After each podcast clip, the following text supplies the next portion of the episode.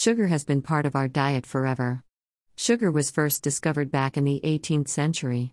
Eating sugar once was a luxury rather than a daily commodity. Sugar was expensive up until the mid 20th century. By the 1990s, there has been a tectonic shift in our consumption of sugar. And now it is virtually found in every processed food available. The question is why sugar is bad for our health? After all, sugar contains only 20 calories per 5 grams, seems pretty harmless, right? Wrong. At least once in your life, you may have heard the notion that every food can be part of a healthy diet, even sugar, but in moderation. Since it's all about the calories we consume.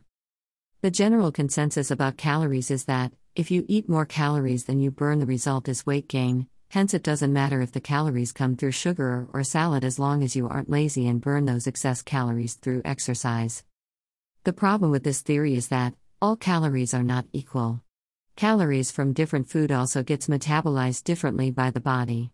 Some calories causes more disease than others.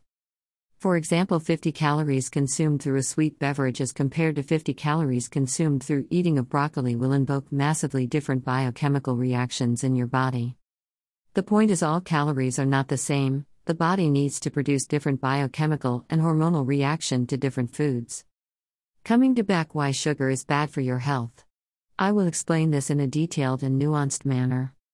1. Sugar causes accumulation of liver fat. The table sugar, which is commonly consumed around the world, is extracted from cane, beet, or corn. The end product of extraction is refined sugar, which is made up of 50% glucose and 50% fructose. You may have heard the term glucose all the time. Glucose is the energy source for all cells in our body. It can be easily absorbed through the food we eat and converted into energy for the cells. However, Fructose, on the other hand, cannot be used by any cells for energy and mainly can be metabolized by the liver. Consuming too much fructose in your meals overloads your liver and the mitochondria, energy burning factory in the cells. Thus, the liver has no choice but to store them as liver fat. Hence, you might be eating a low fat diet, but if your diet is high in sugar, it's basically a high fat diet as well because most of it will end up as liver fat. 2. Sugar creates addiction. Whenever you eat or drink something that is high in sugar, your body produces a hormone called dopamine, which is an excitatory neurotransmitter. Dopamine is a chemical that is responsible to induce feelings of pleasure in a person. Dopamine is also released during activities like sex. Whatever your brain perceives as pleasures, dopamine will be released during that activity. The problem with this is that chronic stimulation of dopamine can also lead to addiction, the reason being, the more dopamine is released, the more it downregulates its receptor. Which means when you keep on indulging in an addictive activity such as watching pornography, gambling, social media scrolling, shopping, chronic alcohol and sugar consumption all eventually leads to addiction. The reason being the more you indulge in hedonic activities, the more dopamine you release, and the more you have to do that particular activity next time to get that same amount of excitatory response from dopamine, because the receptors get downregulated over time, leading to addiction. Studies have shown that sugar causes a big rush of dopamine in your brain, giving you that addictive feeling of wanting more the next time. For example, let's say you have a glass of sweetened soda or a fruit juice, the sugar, fructose, in them lights up the limbic system in your brain, stimulating dopamine and leading to addiction over time, making you crave more again and again. 3. Sugar consumption leads to metabolic syndrome. In a nutshell, metabolic syndrome means a number of risk factors for different type of diseases, like type 2 diabetes, hypertension, cardiovascular disease, etc. How does sugar play a role in this? As stated above, when sugar, fructose, is consumed in excess, it is converted into liver fat, which leads to insulin resistance in the liver. Insulin is the hormone responsible for glucose regulation. Whenever you eat a meal, your blood glucose level goes up, insulin is released from the pancreas, and it stores that glucose in the blood in all the cells of the body. Although, when insulin resistance occurs in the liver, it means the cells of the liver are no longer responding to the usual amount of insulin to store that blood glucose. Hence, the pancreas has to work harder by releasing even more insulin every time you have a meal, leading to type 2 diabetes and fat storage around your organs, commonly referred as belly fat. One of the waste products that is produced from excess sugar, fructose, consumption is uric acid. Uric acid is the reason for diseases such as gout.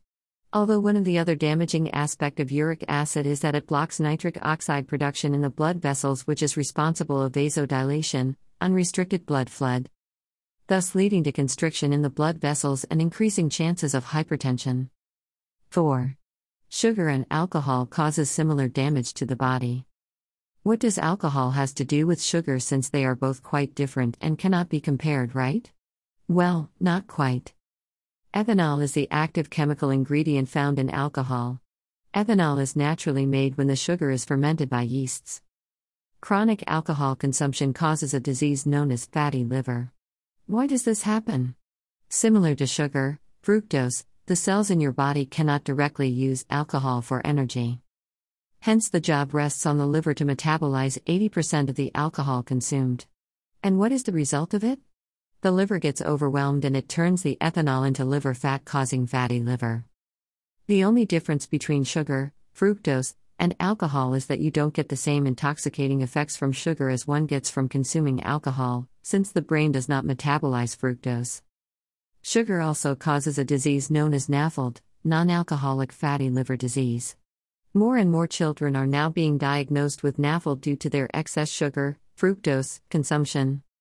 Fatty liver also increases the risk of cardiovascular diseases because when the liver turns the fructose into liver fat, it also converts some of the fructose into LDL, low density lipoprotein, to get stored in your muscle and fat cells. There are two types of LDL, particle A and particle B. LDLA is reportedly neutral in its morphology, it is not as dense as compared to LDLB and does not increase the risk of a cardiovascular event, heart attack. LDLB, on the other hand, has shown to be the troublemaker, because it is dense in its chemical structure and sticks onto the endothelial cells in the blood vessels, leading to plaque formation, causing atherosclerosis, narrowing of the blood vessels, leading to heart attacks, stroke, kidney disease, etc.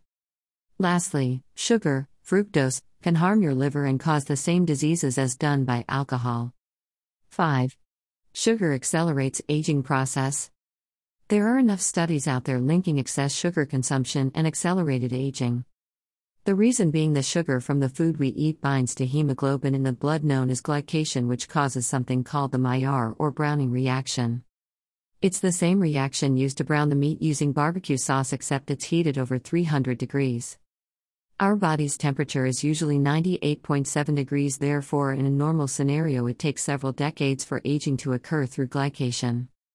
However, studies show that the fructose in sugar drives the Maillard reaction seven times faster than glucose. This small difference can cause the cells in your body to age rapidly than it should, leading to accelerated aging, wrinkles, cognitive decline, etc.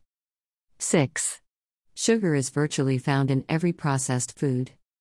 Go into your kitchen, pick up any food item that came in a package. Read the nutrition label behind it, and in most cases, you will find sugar in the first three ingredients.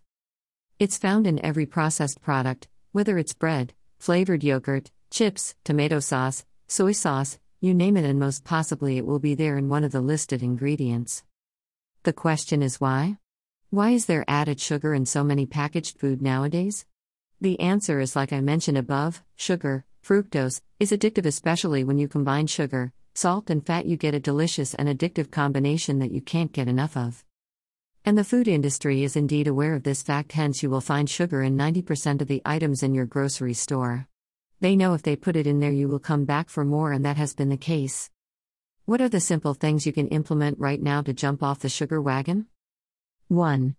Eat your sugar with fiber. By eat your sugar, I mean naturally available sugar like the fructose, which is found in fruits along with fiber. If fructose is poison, fiber is its antidote. When you drink sweetened sodas, Fruit juices and smoothies, they are stripped of their fibrous content, leaving only the sugar behind, which overloads the liver. Fiber slows down the absorption of sugar in your intestine, which allows your liver to not get overloaded by it and function properly. Fiber also feeds the good bacteria in the large intestine, which maintains a healthy gut and limits any ill effects of fructose. Therefore, keep your consumption of sweetened sodas, fruit juices and chocolate to the absolute minimum and eat your fruit rather than juicing it. 2. Increase muscle mass through exercise. Exercise is a useful tool, not because it burn off the calories from any junk food you ate. The body doesn't work that way. Exercise increases the number of mitochondria, energy burning factory in the cells, in the form of muscles, and increased muscles mass means you burn more energy while you rest. This is why exercise is a wonderful way to boost your metabolism. When you exercise, you set up the building blocks to burn more energy in the form of muscles. Thus, muscles burns energy even at rest. According to a study in Taiwan, exercising even for just 15 minutes a day, 92 minutes a week, extended the overall lifespan by three years. 15 minutes of exercise is basically simply walking. Imagine if you truly exercised for one hour a day, few times a week, that involves strength training and muscle building exercises as well. Exercise is not just about movement and cardio. Building muscle mass also improves the quality of life as you enter the later stages of life. How do you want to feel while you are in your 70s or 80s? No one would like to feel old and weak and be dependent on others, most would like to have a good quality of life even in the last years of your life. Which means being in good shape mentally and physically. Maintaining adequate muscle mass will significantly improve the chances of you being disease free and maintaining the quality of life as you did in your younger years. 3. Change your relationship with sugar. If you have a sweet tooth for desserts, start thinking of them as something that is only eaten at special occasions like weddings, birthdays, etc., i.e., once is in a while. If you still crave something sweet, everyday substitute for real and whole foods like fruits, smoothie bowls, or in flavored yogurt mixed with fresh fruits. Replace low fat and flavored milk with full fat milk, unprocessed milk. Similarly, replace any flavored yogurt with normal yogurt without any added sugar. Get into the habit of reading labels while buying anything in your grocery store to seek out any hidden added sugars. Avoid or limit using any bottle sauces or make your own. Tomato ketchup, mayonnaise, or any barbecue sauces are usually loaded with sugars. Replace them with homemade chutneys or yogurt dips. Bottom line Even though I advocate everything can be eaten in moderation, I believe the consumption of sugar and any processed food should be kept to the absolute minimum.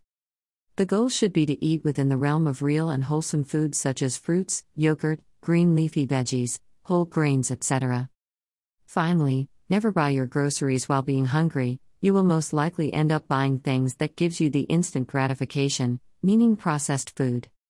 If you are someone who is having a hard time staying off processed food, while grocery shopping, stick to the edges of the grocery stores, where you will find fresh produce and avoid the middle aisle since that's where most of the processed food are stacked. That way, you give yourself less chances of being tempted of anything sugary.